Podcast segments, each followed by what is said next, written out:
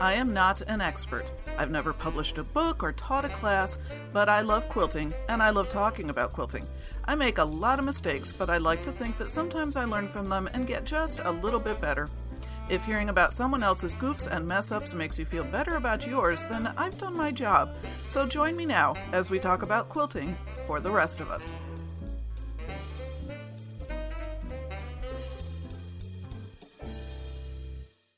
Hey, I'm Sandy and I'm a quilter, and welcome to episode 202, in which I organize thread. And I'm recording this on Tuesday, December 6th, 2016.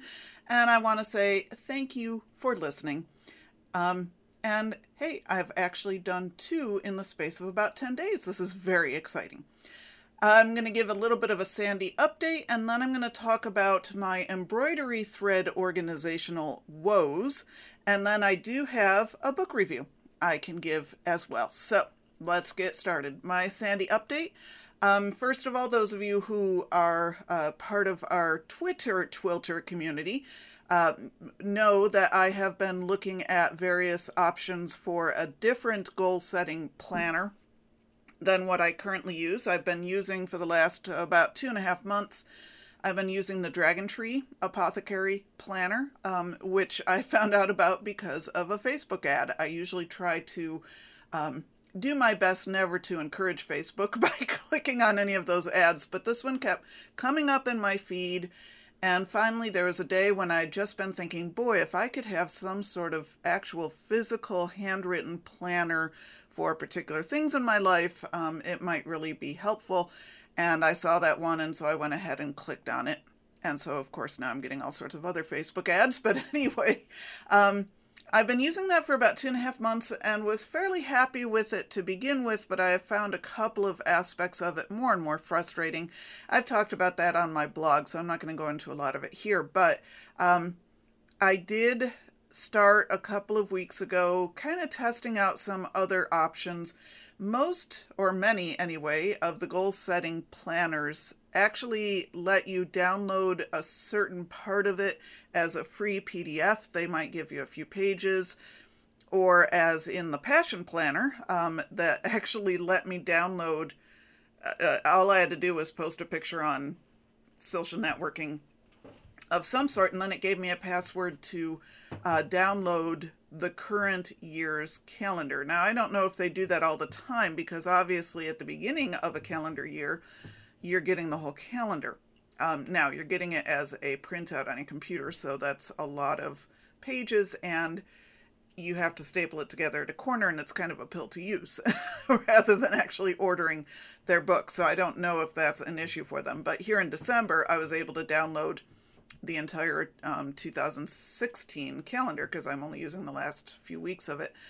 And it was enough for me to decide yes, the Passion Planner was really the one I wanted to use. I tested out a couple of others. Um, offhand, couldn't tell you what they were at the moment, but the Passion Planner solved the issues I had with the Dragon Tree one and um, offered some additional things. There are there's some lacks there I think. Um, the Dragon Tree one had really good uh, sort of preliminary process, all the stuff it walks you through to get to the point of setting actual goals that then become weekly tasks. That was really solid in the Dragon Tree one, and I really, really liked it. Um, it's that still exists in the Passion Planner one. It's a, just a little bit less of a process, but that might be okay for me now since I've took myself through the more solid process. I've already got that done now and can just now work on um, doing it the Passion Planner way. But anyway, I did order the Passion Planner, the calendar one for 2017. It has already shipped, so I should have it soon. Um, and I'm I'm really looking forward to actually being able to use that one. Part of what I'm looking forward to is it's a smaller. I got a compact one, uh, so it'll actually fit in my purse, which means I can bring it with me places. The Dragon Tree is a full size hardcover book, uh, which looks really nice and it gives you, to a certain degree, plenty of room to write, but it's not exactly portable. So I'm looking forward to having one that I can have with me all the time. Um, and I did actually figure out with the way it's got its task lists in each week laid out, I could actually use a section of that task list to keep track of quilty or embroidery projects that I want to work on every week if I ever get to the point where I'm actually touching my sewing machine again. So we'll see when we get there. Um, but meanwhile, I'm really looking forward to using it. And I do want to give a shout out to um, twilters who let me know what they use and what they like about the various ones that they use, because it, it did help me kind of think through what's important to me in a planner like that. So I will probably talk about that more, at least on my blog, uh, when I actually get the Passion Planner and start using it more. Um, now, speaking of touching my sewing machine, I still have the shirt. is still laid out in exactly the same position on my cutting table that it was last weekend. I have not gotten to it at all. Um, but I hope to maybe, if not this week, then this weekend. I should have some time. And, you know, and really it's one of these things that it's probably only at most a couple of hours and really maybe only about an hour of sewing. I just haven't, I, I know I need to approach it with a very clear head and paying attention to what I'm doing since I'm not a garment sewer and I just haven't been in that position yet. Um, so, nothing to report there. Um, the fun thing I did get done from a uh, textile, not exactly a quilty, but a textile perspective. I think I mentioned, I don't remember now if I mentioned it in the last episode of this podcast or whether I've only talked about it on my blog. But for this fall's uh, school class, my Doctor of Ministry class, our final project, rather than doing a final paper, he wants us to do something creative, and he leaves that totally up to us what we want to do. So, um, a fair number of the cohort are doing things like writing sermons and such that they can actually use in their contexts. For me, I decided to go a different route and get back to my textile roots and use this as an excuse to play with fiber and still call it school. Um, so I am doing a project. We actually have to do pr- two projects one which somehow exemplifies grief, and the other one which somehow exemplifies uh, hope. And so I am going to do two um, essentially embroidery projects, but starting with creating my own wool felt fabric. I have, oh, a boatload of wool fibers, um, carded wool, hand dyed wool, not my own hand dyed, I've bought it from other sources. Um, and my Twitter friend Sherry sent me some at one point. So I've got a lot of this sitting around, and I'd I'd started amassing it back when I was trying to learn how to spin. And I had these wonderful thoughts that I was eventually going to buy a spinning wheel and really get into spinning my own fibers, and that never happened. It may still someday. I haven't offed all my drop spindles, and I still like the concept of it, but obviously it's not going to happen for a while. So I decided I really ought to be using these uh, wool fibers in some way, and I love doing felted wool stuff. So I did a little research and I have made a wool felt fabric as the background for the first of the two pieces. I did that on Sunday. Um, and I'll do another one when I'm ready to work on the second project on Hope. Um, probably maybe next weekend. And what I'm going to do is the wool felt fabric itself is the first part of the process of this project. And then I'm going to do some embroidery on each one as the second part of the, the process. Um, and then we have to write a journal around you know why we're doing what we're doing and what it all means and reflecting on the reading and everything so i've still got to work on that this week too but making the wool felt fabric was actually easy but time consuming um, it probably took me and i probably should have done longer um, it probably took me maybe an hour and a half i think on sunday to do the whole thing start to finish um, i'm not sure it's as solid a piece as it could be. It's good for my first time out out of the gate, but I think I really should have done it a little bit longer, maybe even done a couple of more layers um, of the roving. What you do to make wool felt uh, is uh, from roving is you get like I was using a sheet pan which had just a little bit of an edge, and I would lay out uh, the first layer of roving, roving, and you have to overlap each piece with the next so that they all interconnect. Um, And so you just lay the first one out kind of in a grid overlapping, and then you lay the next layer out on top of it, but going the opposite direction. So if you have vertical uh, fibers the first time, the second time you're going to have horizontal fibers, and then you lay out a third layer uh, the opposite way again, and then you lay out the fourth layer opposite way again. And the instructions I was using said four layers. They said you could do more layers if you wanted to to have a thicker piece. I'm thinking next time I might do six layers because it does feel. Uh, we'll see how it holds up when I'm embroidering it. It feels a little bit like it might start pulling. I'm not sure. Um, again, never done it before. I've worked with felted wool before, but never the felted wool that I've made myself. Um, and for this first one, again, because I wasn't really sure how everything was going to work, I wasn't even quite sure how to lay out my colorways because what I wanted to do, since this one describes grief, um, and I'm doing a whole thing around beloved community and the divisions that are happening in our country, etc. So I wanted color, but I wanted it really overlaid with murky, um, murky colors. And I so I had lighter colors on the bottom couple of layers and then getting kind of progressively darker and then the top layer was all dark purples and dark blues. Um, and it worked kind of the way I was sort of thinking it would work. Um, well, no, let me put it this way. It did turn out basically how I wanted or how I thought it would turn out. It wasn't necessarily how I wanted it to turn out. Again, having doing more practice, I could probably get more of the effect that I had in my head, but I'm not sure I want to take the time to do that. It's sufficient unto this particular project. Um, the next one, since it's hope, will actually be the opposite, where I'll have maybe a little bit of murkiness in the middle, but the color coming out from it.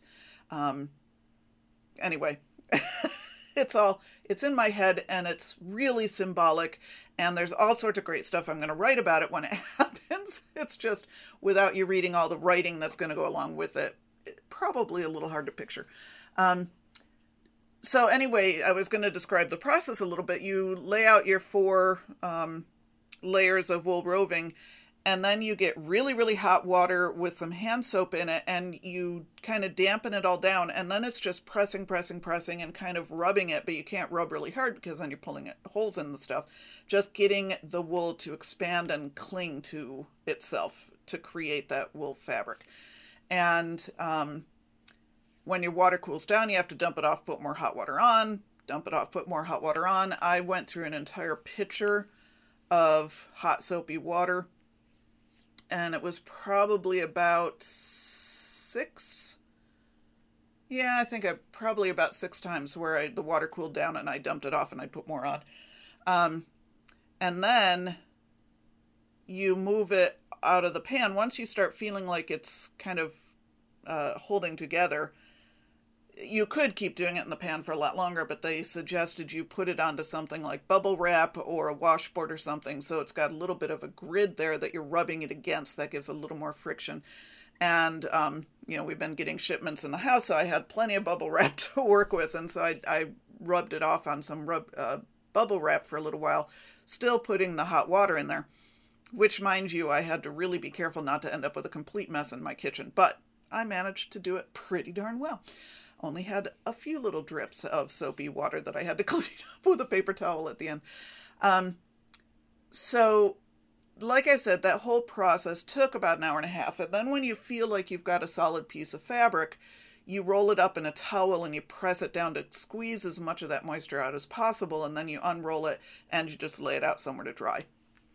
And by the next morning, it was completely dry. So, um, again, it wasn't a hard process. It's just time consuming you because you're standing there for the longest time just rubbing, rubbing, rubbing. You can, um, there are other ways. I've read other methods of doing felted wool. This was just the one that was the simplest that I found right off the bat that I knew I could do in my kitchen on a Sunday night easily enough.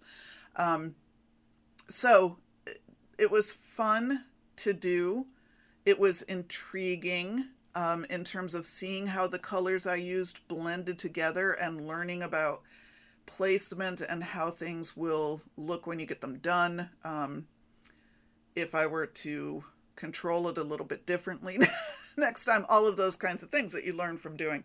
So I'm looking forward to doing the second one, although the second one will actually be easier because I'm not trying to do as much with it. So that was kind of my um, one venture into textile arts this week. I did do a little bit embroidery at lunch yesterday. Um, picked up my Halloween block of the month that obviously did not get done by Halloween, but it was the simplest thing I already had laying out, and I just was like, I've got to get back in the habit of doing embroidery now, and I wanted to be able to use my fun LED magnifying lamp. Love it.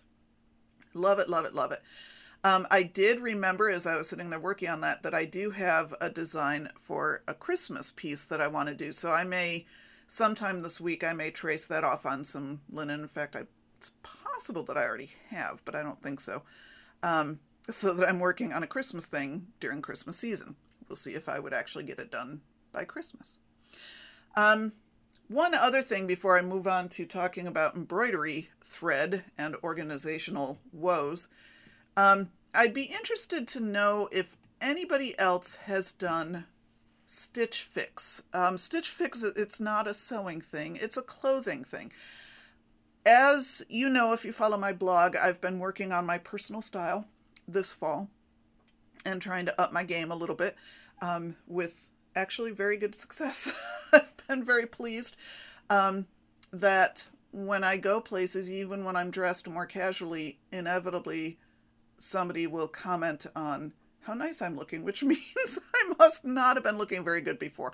Uh, but anyway, um, I've been trying to figure out how to, uh, one, deal with the fact that I am now going down through sizes and will be, if, well, I should stop saying, if this continues, because it will continue, this is going to keep happening, then I'm going to keep changing sizes. So, how do I continue to have clothes that fit without breaking the bank? Um, and also in trying to figure out my style, you know, making sure I'm not just in a style rut here because I look at my closet and there's part of me that feels like, wow, I wear a lot of solid colors, you know, wow, I have a lot of very basic clothes and they go together well, but I'm still trying to, you know, figure out how all that works. So, after doing a little bit of reading and researching and seeing certain things constantly popping up on fashion blogs and such, I just I decided to bite on Stitch Fix. And what Stitch Fix is, it's a clothing subscription service. So um, you can decide how often it happens. I've signed up for once a month. We'll see. You get five things in a box, and they might be clothes, they might be shoes, they might be um, handbags, accessories, scarves, jewelry. Uh, you can that's another thing you can say don't bother sending me x. They give you a list of things to choose from. Um, but it's a f- five things total. And you then decide which ones you want to keep and which you want to send back. And there's a $20 a month uh, style fee or curating fee. But then that $20 gets taken off the price of anything you might decide to buy. And if you buy all five items there's a significant discount. Um, so I don't know, you know, we'll see. I'm I'm willing to try it. I'm willing to try it for a few months because you have to give them time to figure out what it is you actually like. There's this whole quiz you fill out to begin with um, that gives obviously your size and shape and all that kind of stuff, but then also what's your style, what kinds of clothes, what genre, I guess, of clothes are you looking for mostly. Um, it's not it, it's not a super comprehensive questionnaire that you fill out. There was like five pages that I kind of not you know web pages, five screens that I went through or so. Um, but then as you go through it, as you send stuff back, then you're able to go in and say, hey, hated this because, or really liked the color of this but didn't like the style or whatever. You give them information that then supposedly they use for your next box. Um, I've mostly read really positive reviews about it. There have been some really negative. I read a couple of comments on one blogger um, who had written a positive review about it. Some of the comments were super negative, but then other ones were super positive. It seems to be you either love it or hate it. so I decided, you know, I'm going to try it and we'll see. All I'm going to be out is 20 bucks a month, and gosh, I spend that on clothes in the store that I get home, wear once, and realize, oh my word, I should have never bought that. So, you know, we'll see. We'll just see. If any of you have ever used it, let me know. I'd be interested to know your own experiences or any of those. Uh, there's a ton, well, I shouldn't say a ton, there's several clothing subscription services. Um, the other one you hear a lot about is Gwynnie Bee, which is for plus size clothing.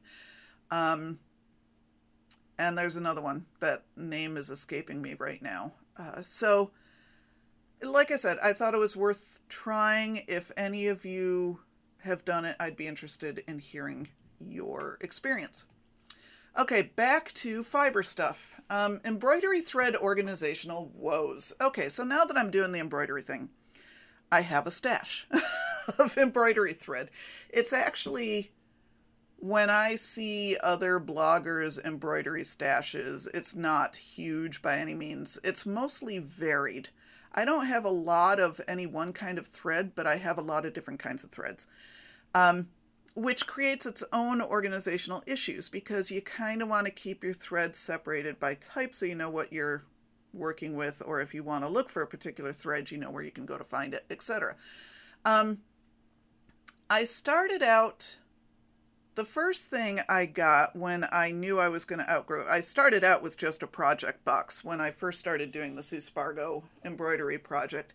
I had it all in a single art bin where the project could sit on a top shelf and then I kept all the threads underneath. I pretty quickly outgrew that one box. So I knew I was going to need more space. So I, I bought a plastic, um, basically a cabinet with drawers. It's the type that's normally used in a workshop for screws and nuts and bolts and such, but it was sold, I think I might have bought it at Joann's, maybe. Might have gotten it at Home Depot, not sure. Um, but it was sold as a craft supply cabinet, or maybe I saw it on Pinterest. I don't remember now how I got this thing because I got it over a year ago now. And it was good in theory because I could have a drawer for each type of thread and each color. So, like all my DMC floss was organized by color, and then I had different, you know, specialty drawers and stuff. The problem was it wasn't actually long enough for a skein of floss of DMC. They kind of all were bent at the top. Um, and it wasn't attractive to look at at all, which does kind of matter to me. You wouldn't know that looking at the clutter in my sewing room right now, but I do kind of like things to look nice. And the drawers were kind of hard to pull in and out. I had to kind of jiggle it around, which meant I had to hang on to the cabinet because it wasn't a I mean, again, it's plastic, it's lightweight. So if I went to pull a drawer out without holding on to the whole cabinet, the whole thing would tip over. Um, so it just started really working my nerves. So then I started just using my various uh, the hand uh, the portable organizers like the everything in its place bag that I made the Annie Unrein bag that became a storage holder for a particular type of floss. Um, I had a couple of other embroidery organizer, you know, portable things, project bags essentially that I was trying to use as storage for other types of thread problem is you can't see anything from the outside. And so I'd have to remember, okay, I think I put all my crewel wool in this organizer.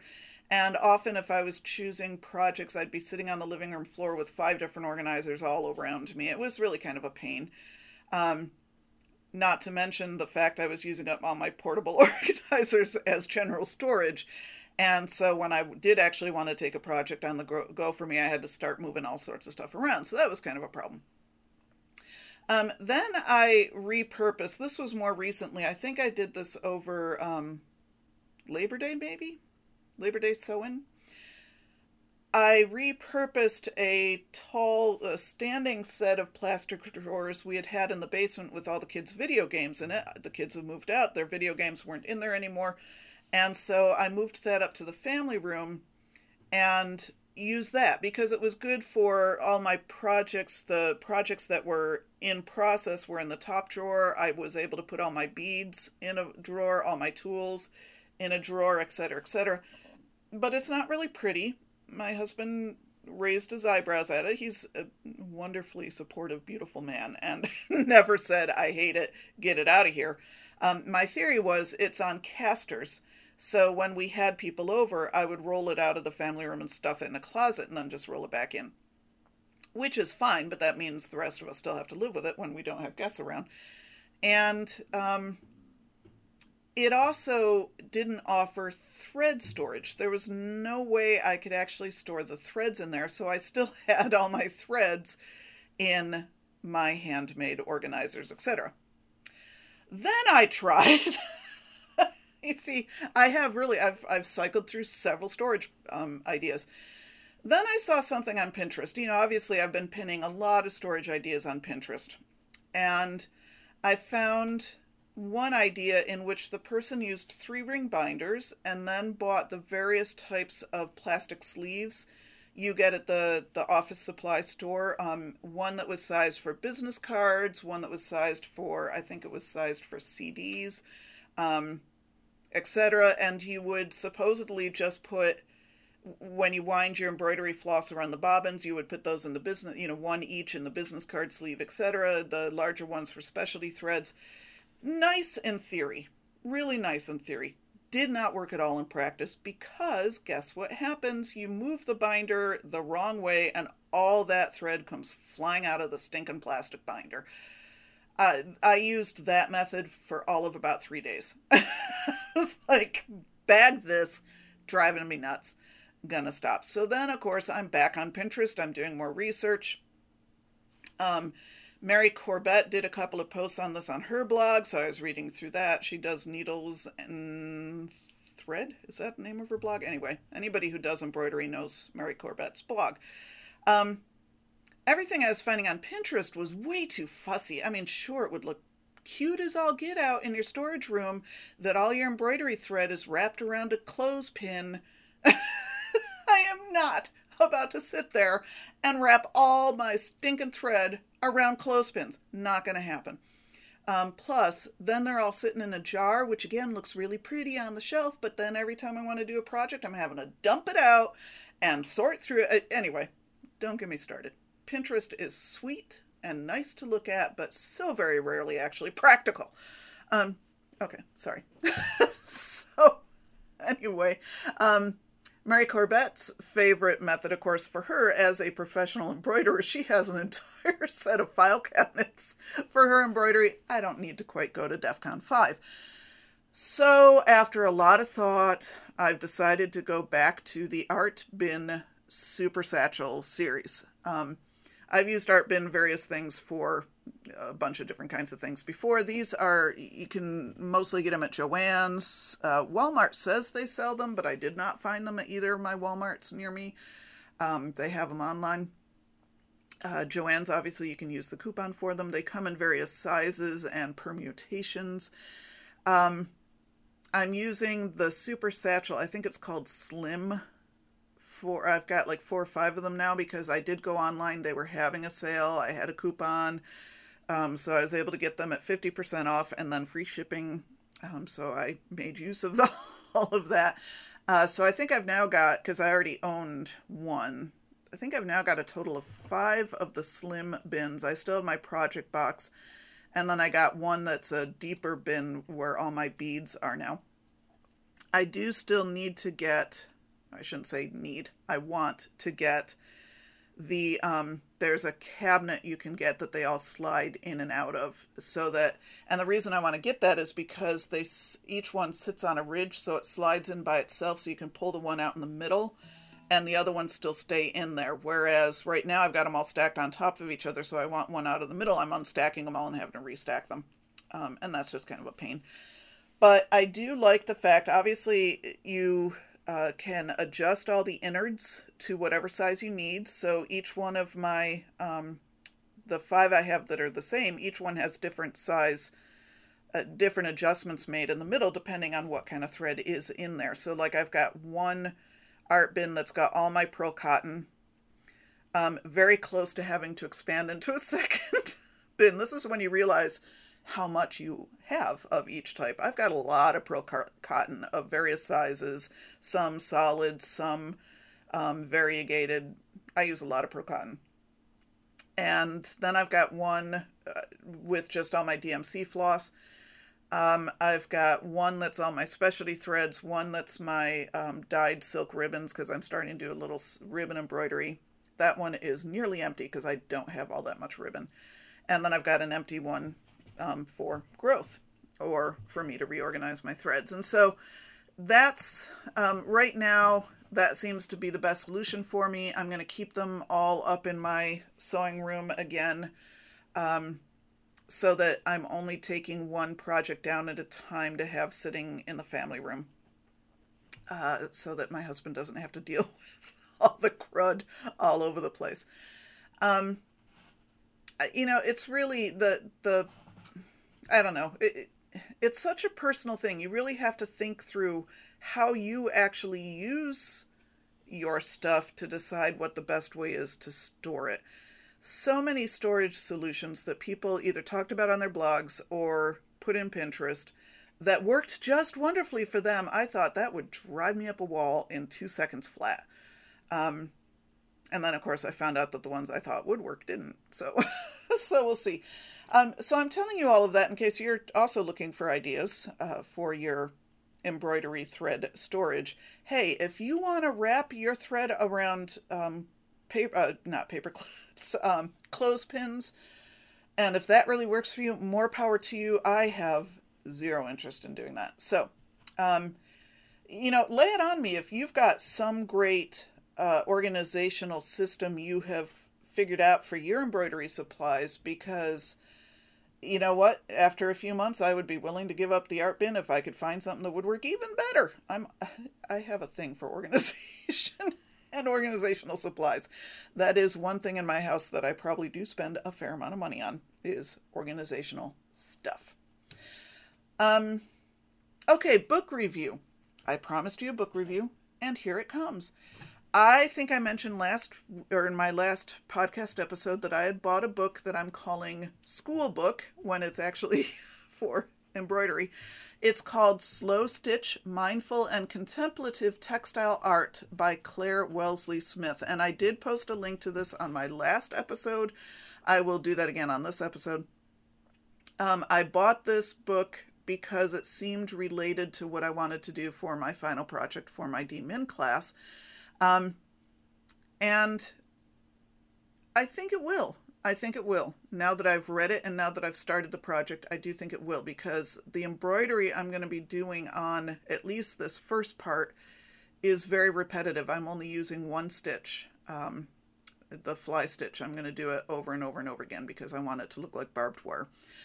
And so I I wanted to have a contemplative approach to it, and this book has helped me kind of think through how I want to do that. Um, Claire Wellesley Smith is from the UK, which is only pertinent in that you will find words like jumpers instead of sweaters in the book. Um, or if you're one of my UK listeners, you're going to think, well, that's what they're called. They're not called sweaters. Um, and there's lots of extra U's floating around in various words, which again, for my UK listeners, you're like, dang right there are. That's how you're supposed to spell it. Um, it's a lovely, lovely book. It's a hardcover. It's beautiful layout, really wonderful photography. It's just got that mindful and contemplative feel as you're flipping through the pages. Do note this is not a project book, it's an inspiration book. There are um, some instructional moments to it. There are periodic references to how to do things. There are some suggested approaches with supply lists and steps, etc um, but they're few and far between and it's not like you're trying to create you know a stuffed animal or a wall hanging. It's all about the actual process. Um, the book emphasizes sustainability. Uh, it, it has a low impact approach. It talks about you know used fabric where you can find used fabric beyond just your own used fabric in your home um, she talks about being aware of the production process of the fabrics that you're purchasing. Um, in other words, are there a lot of chemicals that are harmful to, for the to the environment being used in producing the fabrics? Is there child labor or um, you know, in really bad labor practices in the factories, etc. She talks about being aware of that kind of thing. Um, she emphasizes going local if you're doing some hand dyeing. She really suggests using um, organic materials that are local to you, things that you know might even grow in your backyard. Uh, so all of that is engaged in the sustainable, and that's what the mindful part of it is: is being mindful of where the materials you're working with come from. Um, and then, of course, it's about slow stitching, and she talks about the slow food movement that this comes from, and then um, how this is uh, how her approach to textile art also embraces that whole slow stitching concept. Um, you're not going to, again, you're not going to come up with a finished project necessarily. I mean, you could frame some of these or turn them into pillow covers or whatever. That's not the point of the book. Um, what she describes, again, is the process you're going to use. There's a section on simple stitches, getting started with hand stitch rhythms, in which she talks about um, how you might want to approach contemplative stitching. Uh, she describes a process that she uses, as she says, to warm up for other projects, and she has a suggested process with materials uh, for the rhythmic meditative stitching that was really kind of cool. She she uses um, she demonstrates how she used kind of a loose weave linen, I think it was, and kind of hand dyed one end one side of it and what she does um, is she pulls off a thread from the dyed end and then just goes and does a running stitch line on the undyed end. So you end up with this really gentle um, color difference going. It's it's just really it's beautiful, and it started making me look at some of my textiles that I use for embroidery, thinking, huh, what can I do to make that interesting? Um, she also has uh, some really cool stuff that she refers. It's a section called cross cultural activity, and it describes kantha, kantha. I'm not sure how to pronounce it. K A N T H A stitching, which is originally from um, Bangladesh, which I had never heard of before. And she talks about what it comes from, what it, how it originated, where it's being used now, and um, has a suggested stitching process that's inspired by it. Also, Japanese boro B O R O, uh, which she says originated as a mending technique, and then she again describes how to use that in contemplative uh, stitching. She uses um, what's called an UK patchwork, or here, you know, our quilting techniques, our piecing techniques.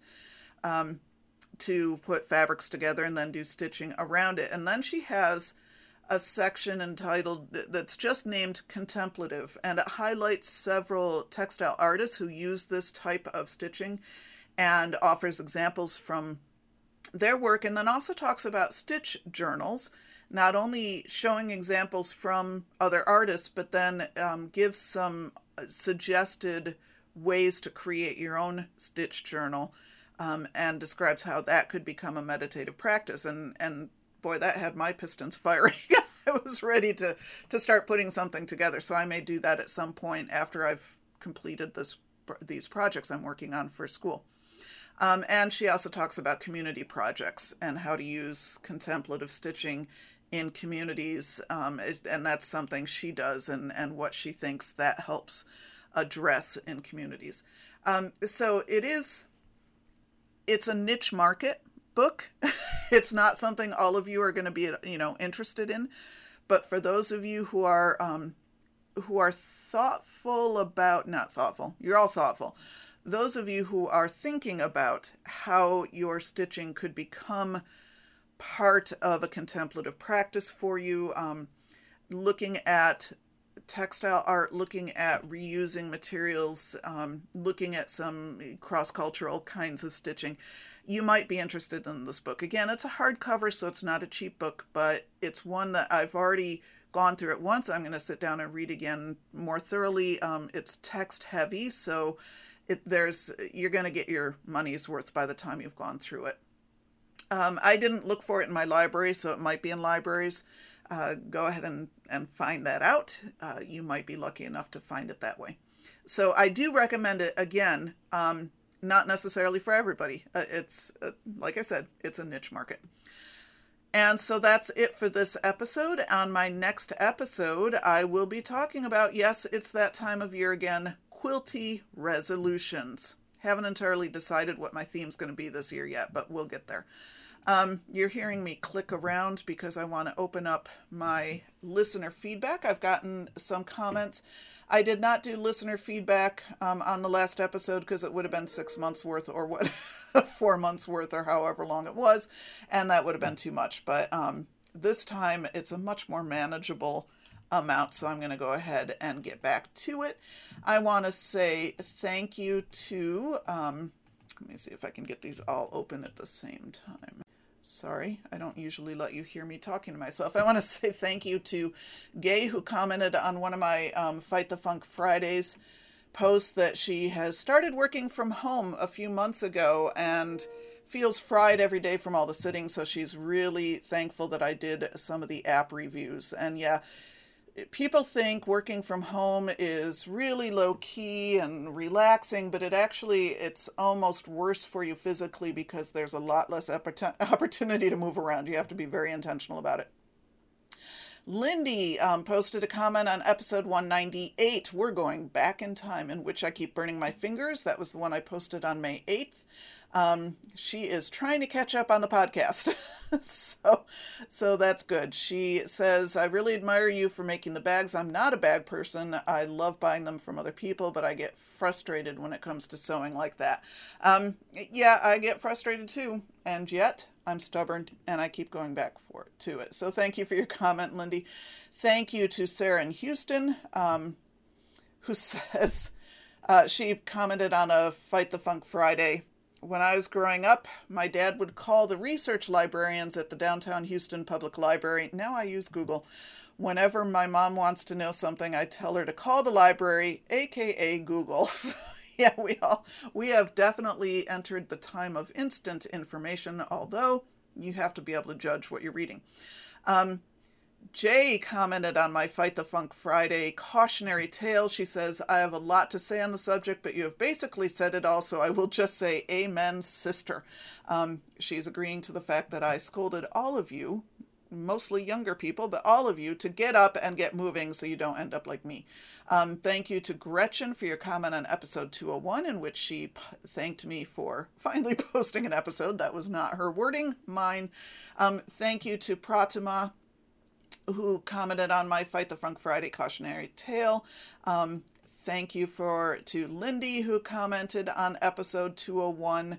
Thank you to Carol who commented also on episode 201 and she says, "I've been lusting over the rayon batik jackets and shirts that I see at quilt shows but never go anywhere to wear it, so haven't made one yet. When as far as buying the pattern, we'll be curious to see how yours comes out." I'm curious too, Carol. Um, and I would say wear it at home. Why wouldn't you just wear it at home? That's one of the things I'm trying to do is I don't wear sweats all the time at home anymore. I'm trying to actually get dressed and sometimes wear a nice thing if it's comfortable because why not? Um, thank you to Erin who commented on episode 201 and she says, I'm the same way when it comes to assigning a quilt or anything else to someone. This is in reference to the fact I said that now that I have in my head that a, a certain quilt is going to a certain person, I think of it as their quilt and I can't mentally reassign it to someone else.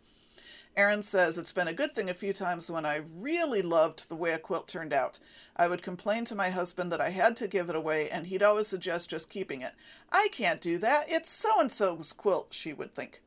Um, I just saw one of those quilts this past weekend while visiting family for Thanksgiving. It was nice seeing it again. I need to make a similar quilt for me to keep. and you know, that reminded me when I read your comment, Erin, I actually did that. I had one quilt pattern that I made two different times as gifts for two different people because I really loved the quilt pattern. And I finally decided, you know, I've just got to make one of these for myself. And I finally did. And it's hanging in my living room to this day. Um, Susan sent me an email recommending Skinny Taste, and if you pay attention to my blog, you will see me also reference Skinny Taste blog this coming Friday. I've already written my Fight the Funk Friday post because I'm going to be um, gone on Friday, and so it's scheduled and it's ready to go. And I too talk about Skinny Taste. So thank you, Susan, for. Um, for trying to let me know about Skinny Taste, but yes, I already knew about it and a big fan, so I'm glad you have found it too.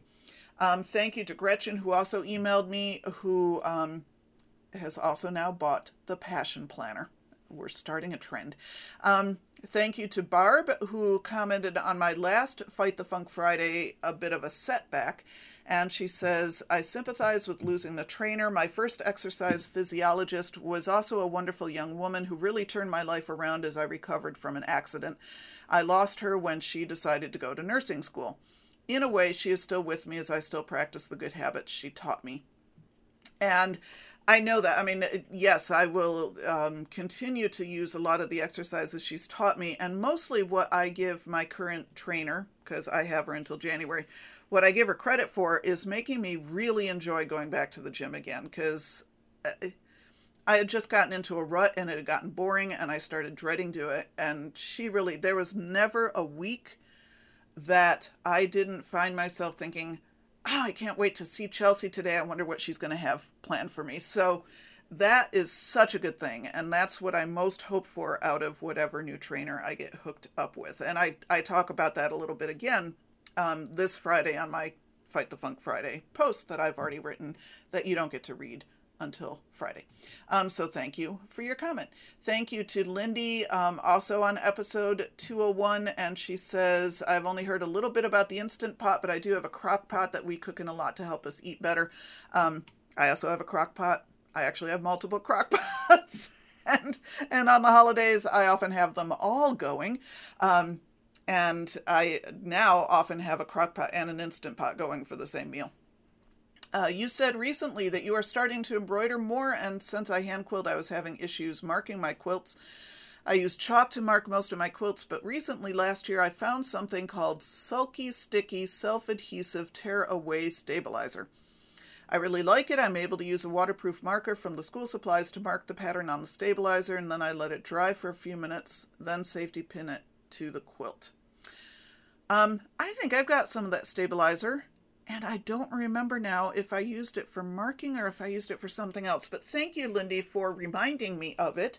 Um, and I will certainly try to use it. And finally, thank you to Jody for her comment on episode 199, which was last May. And she's catching up on old episodes that she hasn't listened to yet. Um, and she was interested in hearing about my new exercise plan back last May, which was largely at that point um, walking around every hour. Uh, it's now increased. Oh, wait. Yes, I think that's everybody. So thank you to everyone for all of your comments and let me remind you how you can get a hold of me. You can email me at sandyquilts at gmail.com. You can follow me on Twitter, Pinterest, uh, Instagram, all of those places. I'm Sandy Quilt, Sandy with a Y, Quilts with a G. You can friend me on Goodreads. You can like the Quilting for the Rest of Us page on Facebook. You can join the Flickr group for Quilting for the Rest of Us. And you can join the Quilting for the Rest of Us Kiva team and do good all over the world. And you will find links to pretty much all of those things, maybe not all, at my blog at www.quiltingfortherestofus.com. And until next time, go get your quilty on. Quilting for the Rest of Us is dedicated to Shirley. Love you, Mom.